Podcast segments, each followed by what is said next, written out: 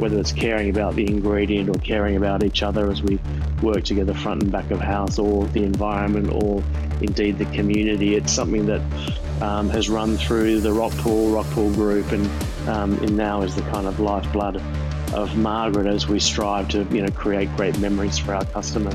Today on Dirty Linen, we are talking to one of the giants of the Australian food industry.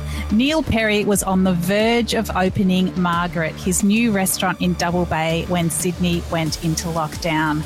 I wanted to check in with him, find out how he's going, how he is processing this ever changing landscape. Neil, welcome to Dirty Linen. Thanks, Danny. Good to be here. It's great to have you. Um, there were a few restaurants that particularly came to mind when I heard about Sydney closing. Um, one of them was Momofuku Seiobo, which had its long planned closure for the day or the night that, yeah, lockdown happened. they were in the opposite situation to me. They lost their close. They lost their closing event. I lost my opening. Yeah, well, I, I did see, you know, I think they managed to have a bit of a celebration, albeit a day earlier than they were planning. I'm sure it was very bittersweet and certainly some people who weren't able to experience it for the last time. I, yeah, like just awful situation. Um, but you, of course, were about to open a restaurant. Um, how did it play out for you? Um, well, look, it was difficult. I, I, I, lost three events coming into the proper opening because I was doing um, seven events in a row actually uh, that were were getting the wheels going around in the dining room and getting us cooking and great revenue and um, fantastic group of customers who are all you know brands associated with me like um, uh, I, I, did the Qantas and the Palace House events, but we lost um, Lexus and AFR and CBA private. So look, you know those those were a, a pain, and then of course Friday we we cancelled fifteen hundred. Um, people's bookings for the first week and then on Saturday we went through and sent everybody I mean they knew but we just wanted to make contact of another 1500 people who are coming the second week. So um, my heart goes out to all the staff, though. I mean, that's the big issue is they were just started and they were, had their heads in the right space, and now they've got a couple of weeks where you know they're not earning any money, and although the government is saying they're going to come to assistance uh, with a JobKeeper style payment, um, as you know, these things take time and the kids, it's a saving for them, I guess, but lots of them live week to week, and um, losing a couple of weeks of salary is is uh, is is tough for them. Yeah, it is really tough, and I think you know. Correct me if I'm wrong, but I feel like Sydney just didn't feel like it was about to have the rug pulled out from under it in this way.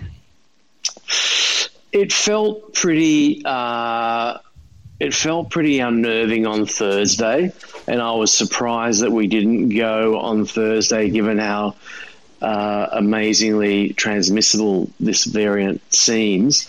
Um, and then we got to Friday. I wasn't shocked.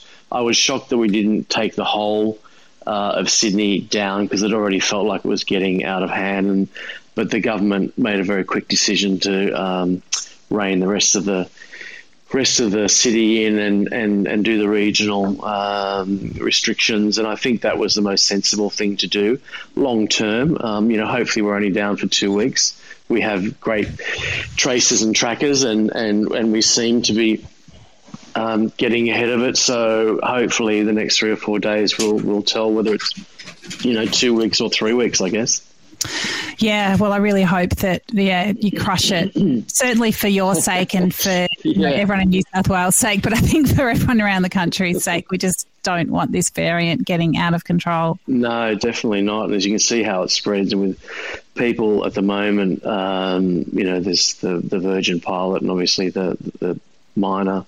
Um, he's gone up to, to, WA, and you can see how it quickly it gets out of control. But um, I think the most important thing is that the government seem to have a pretty strong handle on, on what the reactions need to be. I mean, I just think we, we need to get vaccinated. I mean, for Morrison to say it wasn't a race a little while ago is just lunacy. It's a race, all right. We, we just can't continue to keep locking down on business or people um, because confidence, you know, mental health, uh, you know, every, every everything um, is is, uh, is is in the negative rather than the positive.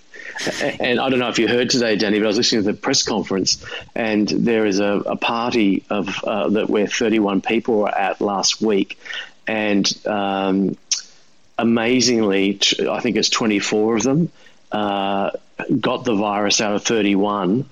Um, six of those people had the t- two vaccinations, had the double dose, fully vaccinated.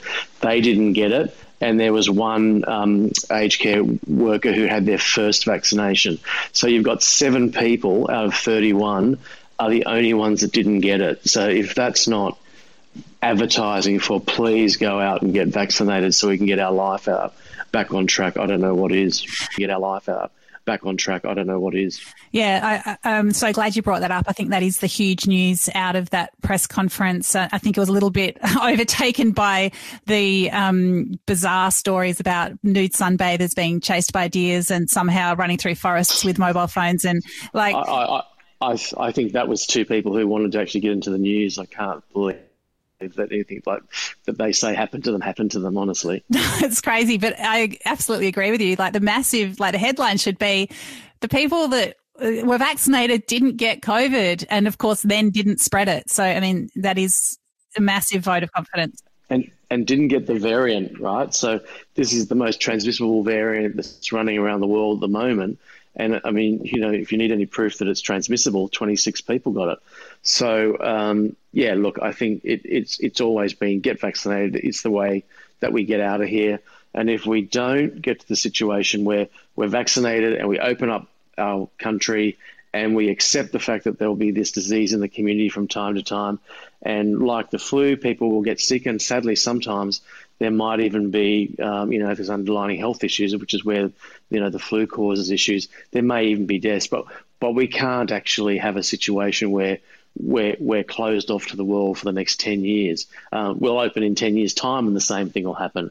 So, so, so we really need to actually get vaccinated and, and, you know, get moving in the world again. Yeah, we definitely do. If anyone can get vaccinated, please do get vaccinated. I've had my first one.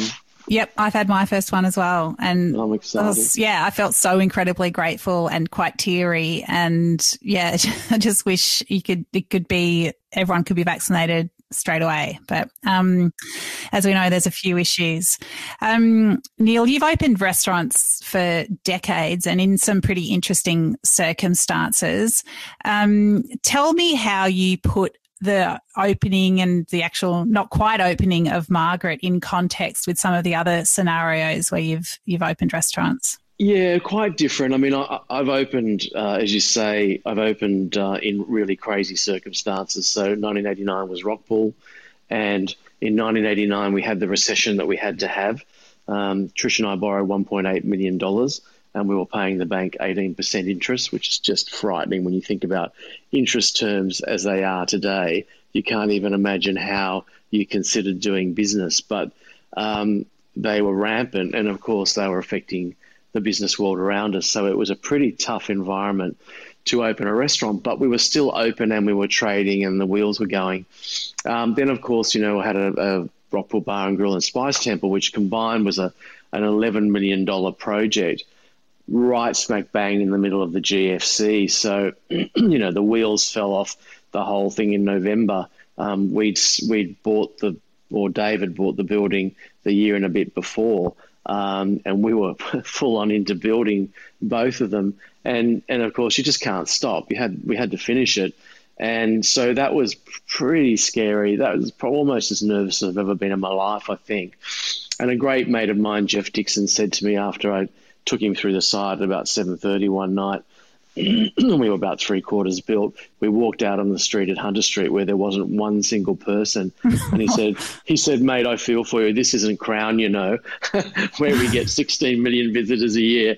And it sort of dawned on me that I'd sort of really punted on the Sydney CBD in a massive way, but of course it panned out to be the most extraordinary experience ever.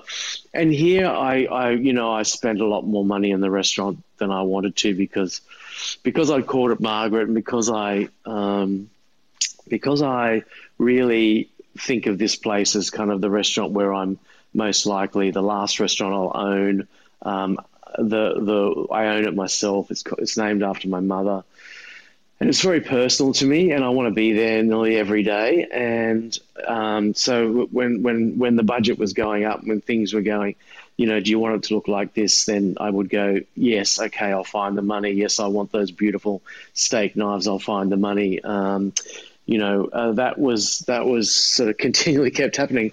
Um, and even though I'd spent a lot more than I thought, just coming in and having those great relationships with business and and, and having those um, cash flow events beforehand. And it, it seemed like everything was aligning. Um, and, uh, and I felt like I was kind of diving in the pool of a 100 meters race, but I was on a three meter springboard. I had such a great head start on where things were going.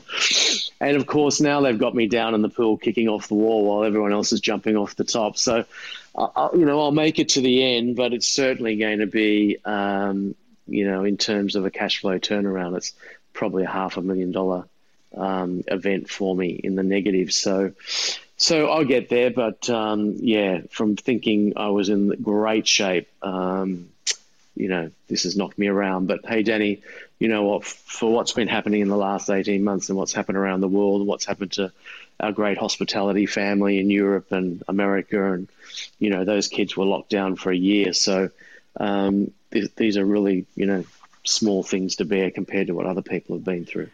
Well, yeah, I mean, perspective is a powerful tool, but um, yeah, you must have had your moments.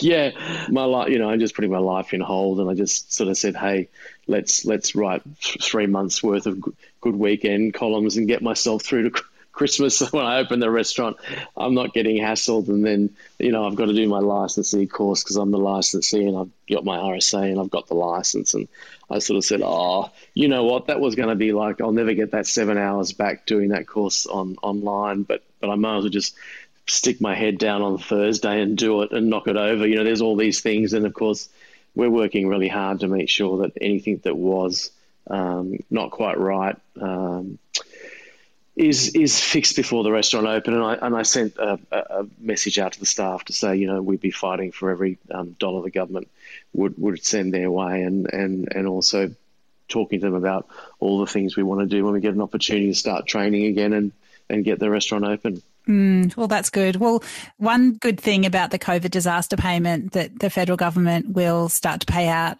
from week two of the lockdown is that it is available to visa holders. And I know that you very active in, um, yeah, advocating on behalf of temporary visa holders last year. So, I mean, I think at least there is that recognition that those people are part of the community and need to be looked after just like anybody else. Yeah, well, a great part of the you know the family, the hospitality family, and I think sadly, like you know, if you look at you know four hundred thousand plus uh, work holiday people that aren't here and students and about another hundred or more thousand of school visas holders had to go home. And I know you guys down there in Victoria were really knocked about by by that because they just couldn't hold out that that second four and a half month lockdown. But um, and and lots of people moving out of the industry because they, you know, you don't get locked out of construction or you don't get locked out of a few other essential services. So I know a lot of people went, gee, I don't need to work weekends and nights, and and and, and my job isn't you know shut down. So I know that um, it's not only fantastic for visa workers, but it's important for the industry for it to feel like it's um, you know some somewhat respected by the government and protected by the government when we get into situations like this. So I'm I'm really pleased for the guys that there's a you know there's a safety net there for them. Mm, yeah. It's interesting, you know, you mentioned people that have left the industry through this period. And of course, you know, there's the, the international, so many of those people have left. Um, and staffing is a constant struggle, not that it wasn't before. Um, I mean, but uh, uh, by the same token, a lot of people have used this as an opportunity to reset and to sort of reframe their businesses, whether that's smaller menus or shorter opening hours, trying to work with one team instead of two, whatever it is, just to cope with the new circumstances, but also to, in a positive sense, to use it as a, an opportunity to reset, get a bit of work life balance, um, have people working, you know, having a proper weekend, all those kinds of things. Given that this is the first restaurant that you've opened by yourself, I mean, have you also used it as an opportunity to open a different kind of restaurant? Well, I mean, we we we're we're not opening Monday, Tuesday, Wednesday lunch because we just don't have enough staff. So there's the there's the reset there. Um, and we certainly number crunch and have a look at whether it was worth opening that when we when we can get the extra staff. Um, look, I think we've we we we've come into it sort of being very strong on uh, people's sort of w- working hours and making sure that you know we've asked the guys in the in the kitchen to work you know 44 to 45 hours, but every single dime of overtime is paid and um, we what we want no more than that from them, and we want them to have work life balance and sometimes over the weekends and no double shifts on Saturday and Sunday and things like that to make sure that people are feeling like um, they're they're valued, but also most important, like you said, that they feel like they can have a fantastic job, they can deal with the best produce in the country, but they've they've also got a life when they when they head home. But you know, in in in sort of framework of say smaller menus and and so thing like that, I I haven't done that because I always struggle to have small menus because I always have so many great suppliers that I want to represent, but I also love to give people choice. And so, you know, the menu's up on the website now. I think there's probably about 35, 40 things on it, um, plus dessert, and we're doing a bar menu as well. But it's just so hard when you've got some of the greatest fishermen in the world um, working with you, not to have their beautiful fish, you know, perfectly cooked and sent to the table. But I think that gives people great deal of choice. So often smaller menus and some of these things that we do are are great for the, the restaurateur potentially, but not so great for the customer. So I like to focus on what's good for the customer as well when I when I make these choices. So I often think that they you know they like to to go to a restaurant and have some choice, and that can be in price point. So in on the the the, the restaurant menu, you, you know I think it's got some really keen very affordable pricing and it's got some very much luxury pricing because you might want to go there and eat caviar truffles at this time of year and and coral trout or you might want to have something much simpler a roast chicken off the rotisserie or um, a braised piece of meat or something that's uh, some some beautiful vegetables to, just grilled over the wood fire. So it just gives people the, the, the you know the option to be able to um, go for a snack, go for dinner, or go for a big night out. And I think that's one of the things that you know places like Bar and Grill have always been successful at. And I hope Margaret is is is in its I say I guess it's it's um, uh, you know neighborhood kind of restaurant brasserie bistro type of of, of um, feel that people feel like they can just drop in and have a bite, uh, drop in and have a Negroni or or, or, or indeed bring you know the family in on a Saturday night for a birthday. So that's the sort of restaurant we want it to be, and you know I want to kind of be there every day, you know, looking after uh, my customers. Let me ask you about the green salad with Margaret Vinaigrette because I would love to know more about Margaret and how you're honouring her with this restaurant. Well, I, I, I, felt that we had to create something. Um, and one of the things that's really important about about salad is right through summer we'd always grow our own when my when as a family because my um, yeah with my, my, my dad was a really keen gardener um, and I think most of the things that we uh, you know we're mucking around with at the moment with my, one of my mum's most favorite um, dishes and my, my, favorite dish that I used to love to eat, which, which, was her steak and kidney pie. So when we get um, back open and we're back in the kitchen um, trialing, we'll we'll we'll revisit mum's steak and kidney pie. But I, I wanted the salad to be representative of you know the palm sugar vinaigrette, which I made quite famous, um, and and through Rockpool, through Rockpool Bar and Grill, and was really created at, at Blue Water Grill. So I, I, wanted to sort of create a signature at Margaret that was um, really representative of this restaurant being different to the other restaurants that I've I've been at, and and so the, the, the Margaret dressing is really Rich and I coming up with this idea of uh, I love macha, which is in its simplest form uh, a Mexican paste, which um, is really uh, dried chili that's that's ground and fried in olive oil. And then in its more complicated state, it has sometimes sesame seeds and sometimes other spices and sometimes pepita seeds. And so we, we sort of created a spice mix, house made macha, if you like. And then we built uh, a dressing around that with really high quality, um, you know, vinegar and honey and and uh, beautiful the Margaret extra virgin olive oil that Cobrima uh, are doing with me. It's the Hojiblanca, which I really really love, and um, you know seasoning, and we've built this into the beautiful. It's it's not outrageously, it's not spicy, but it, it is a little tiny bit hot, but you don't even notice it on the uh, on the bitter leaves and the firm green leaves and things. But the the dressing itself just has such wonderful depth of flavor from all those things, and and and obviously the spices and the sesame. And so, what it really does, I guess, is um, it's incredibly representative of what we want Margaret to be, which is beautiful ingredients, great simplicity.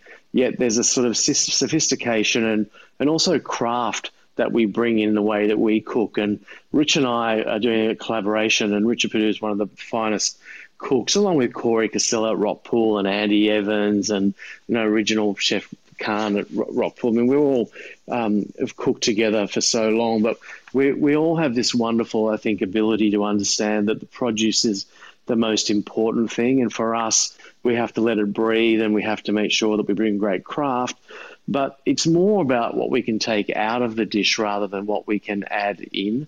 And I think Rich and I are on very much the same page. So it's a real collaboration. And I probably he's really comfortable in Mediterranean. I mean, I am too.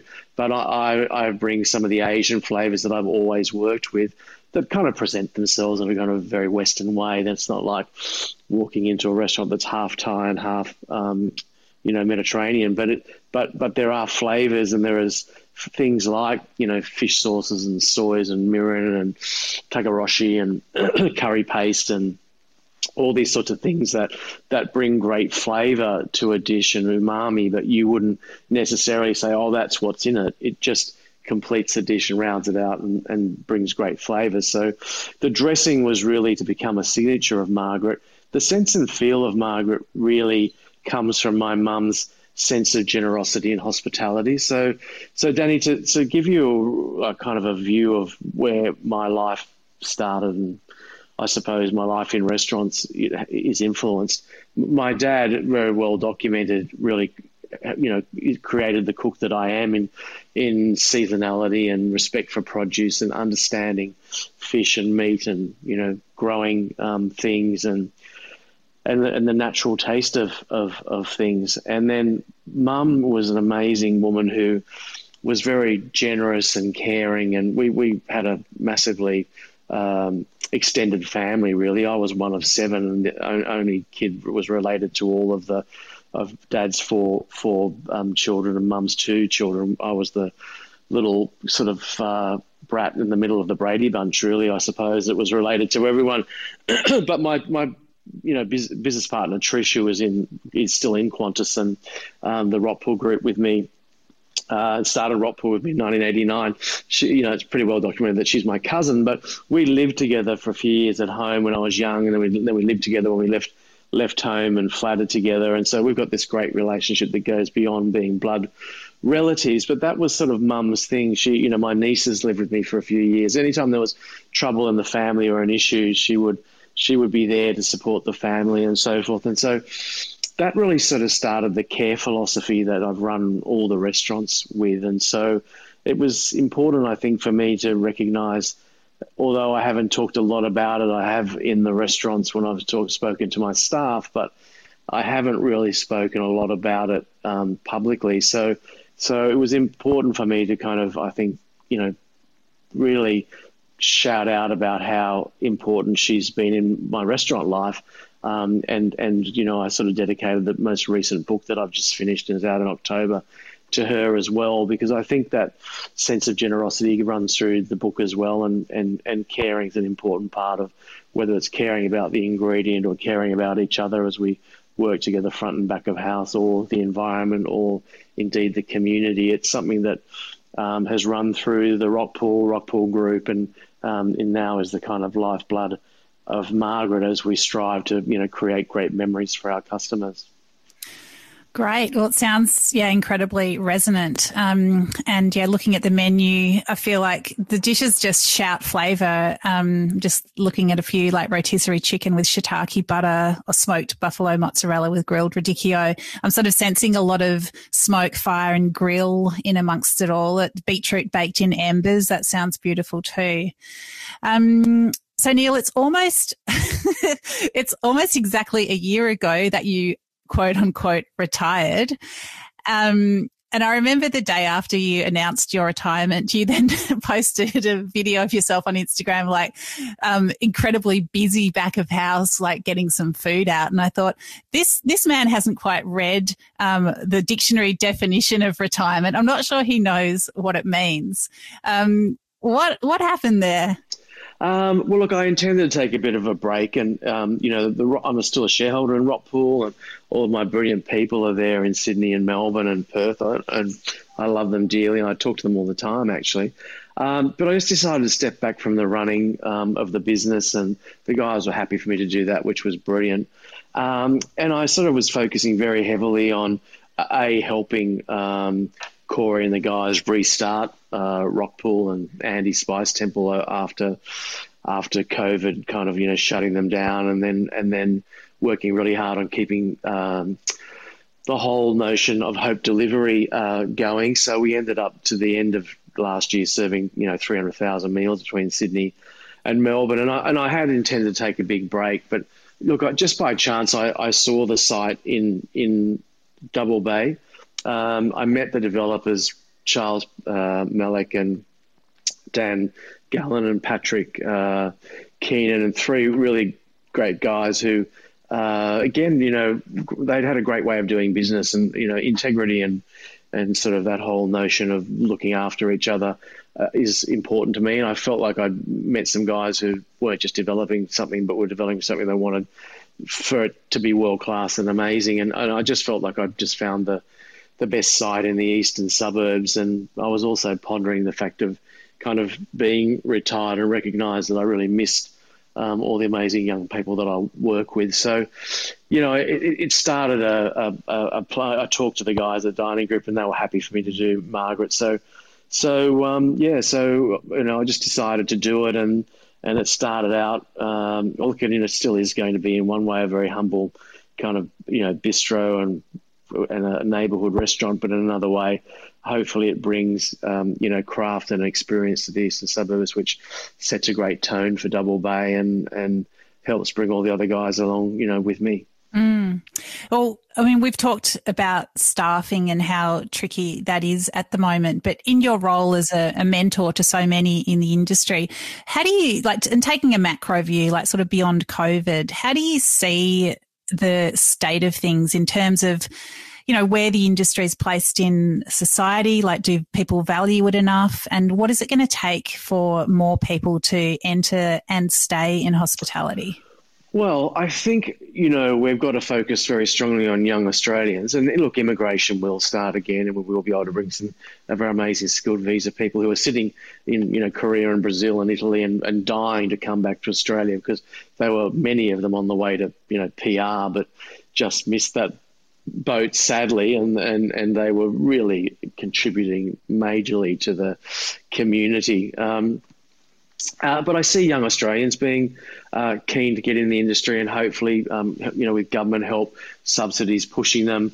I think with the uh, you know big upheaval that, that that the industry went through in terms of of uh, you know pay versus hours, and like every industry's changing, and and that uh, helps people sort of move towards the industry and see that it's got you know a great it's a great place to work and train and and there's great rewards there. So hopefully that that's a very positive um, thing, and I think the industry is valued um, by society, and and so hopefully people will help support their local businesses and and and particularly help them through these tough times. I mean, it's been great to see, you know, whether people have been supporting, um, you know, takeaway. Uh, or or they've been you know really supporting the industry once they were out of lockdown by by coming back and and and booking and getting into the restaurants and and in this in in a sense kind of being a little bit more flexible about their attitudes. I mean, things like, um, you know, the two hour turn and stuff that was often pushed back against was sort of accepted as, hey, we have to kickstart this industry. So we kind of understand if they're going to pay people the right wages and if people are going to um, value the industry and if the industry is going to survive, then if prices can't go up dramatically, then the restaurateurs definitely going to have to get an extra half a turn or definitely going to get a have to have another double turn um, on a busy night to be able to drive that turnover to be able to make all of the percentages that that business faces in the modern era um, you know to, to to work. So I think I think um, definitely our amazing customers have had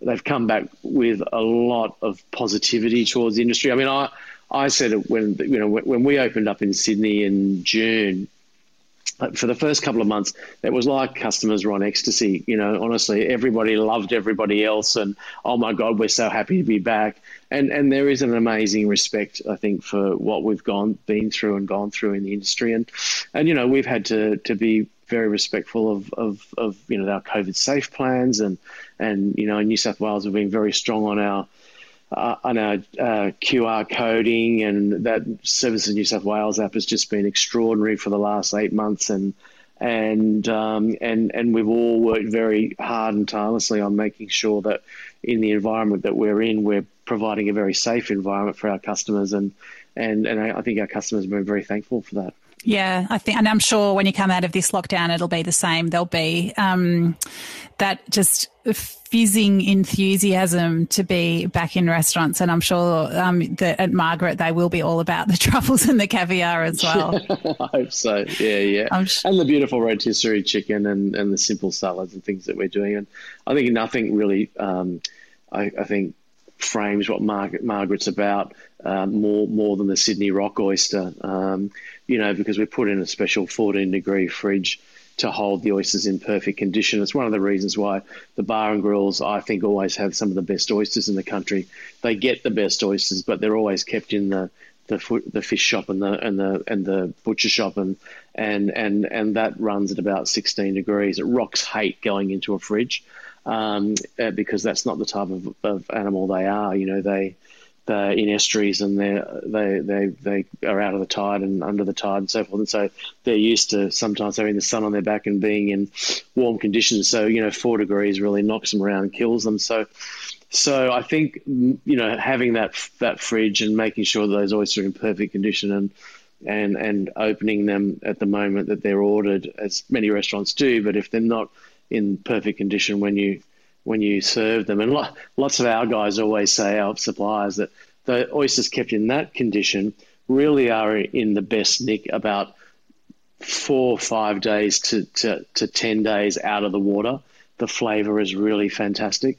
And so that's one of the things that we focus on really strongly is just looking after, um, you know, what our, our beautiful, our beautiful produce. Well, Neil, I have a similar system to that when we go camping and we get some, we get oysters and we wrap them in a sack and dampen it with seawater and then just put it under the trailer in the shade.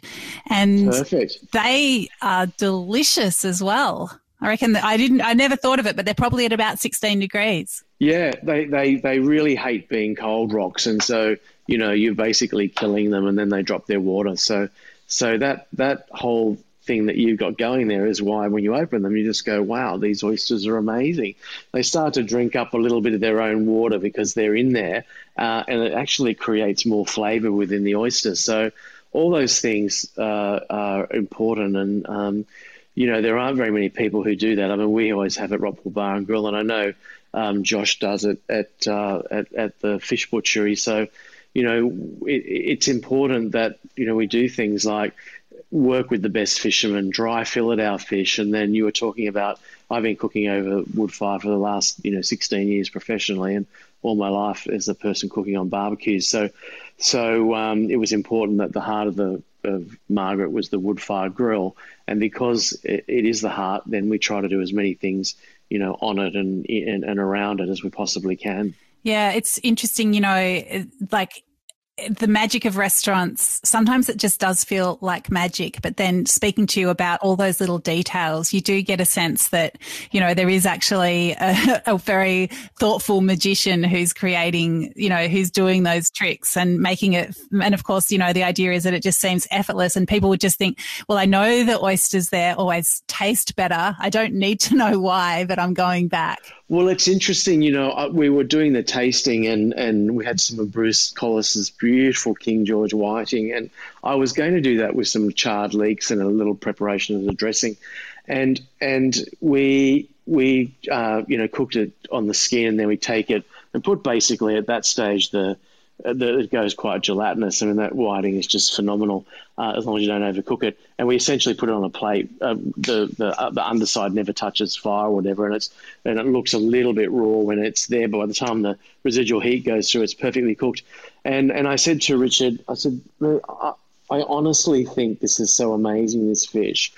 All we need to do is uh, kind of, you know, and I say drown, but a lot just not a drizzle, a really good soaking of the Hojiblanca, lemon juice and sea salt, and serve it. And we tasted it and we just went, yeah, that's our signature. We are brave enough because we know this fish is amazing. We know that our fisherman's incredible. We know that we've treated it perfectly. We know we've cooked it perfectly. And all it needs is the best oil in Australia, beautiful Murray salt, and a squeeze of lemon juice um, and we know some of our other more robust fish can handle that bit of extra, you know, XO butter or or or chimichurri, what, what is essentially salmoriglio, or you know, um, that's the sort of view that we have. But I sort of said to to Rich when we decided to serve it like that, I said that's the the that's the bravery of this restaurant is people will understand how extraordinary the produce is. Mm, that's certainly it does take a lot of confidence and experience to do things so simply. It does, but it's worth it. And um, it, it, I've always said simplicity is the hardest thing in the world because there's nowhere to hide, and um, so you've got to get it right to the to the moment. Otherwise, um, you're in serious trouble.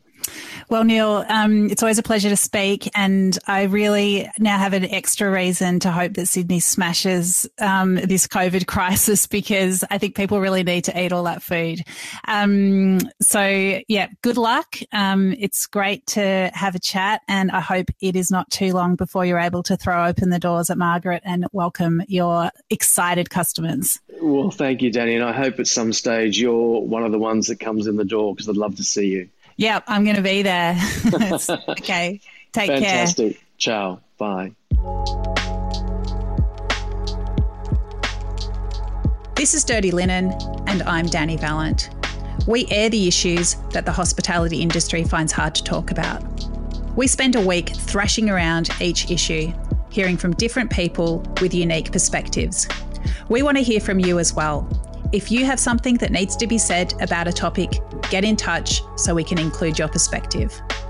Contact us at dirtylinen at deepintheweeds.com.au or hit us up on Insta at Dirty Linen Podcast. We can't wait to hear from you. This